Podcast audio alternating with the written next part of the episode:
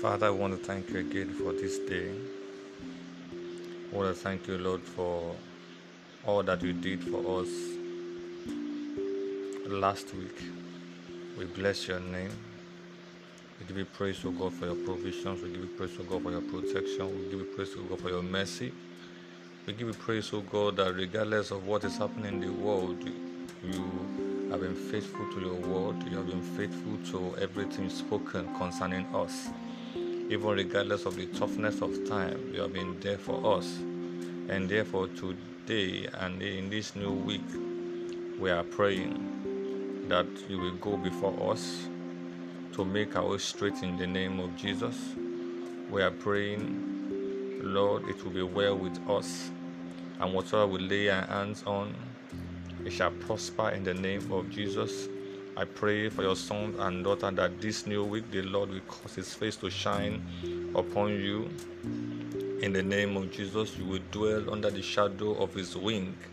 His grace will be sufficient for you in the name of Jesus. Success for you this new week in Jesus' name. And as you begin this week, as you journey into this new week, the Lord will guide and keep you.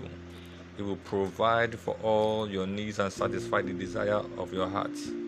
Before you call, He will arise to help you. In the name of Jesus. This week is a prosperous week for you in Jesus' name. I pray for you in the name of Jesus that this week every crooked way shall be made straight. Your going out shall be blessed, your coming back shall be blessed, the work of your hands shall be blessed, your soul shall be satisfied, and you shall be prosperous this week in the name of Jesus. I prophesy to you as you go in this week that the Almighty God will bless every work of your hands again. I'm specifying, I'm no I'm saying it again so that you understand that God is faithful, will bless the work of your hand. He will give you rest in every area of your life.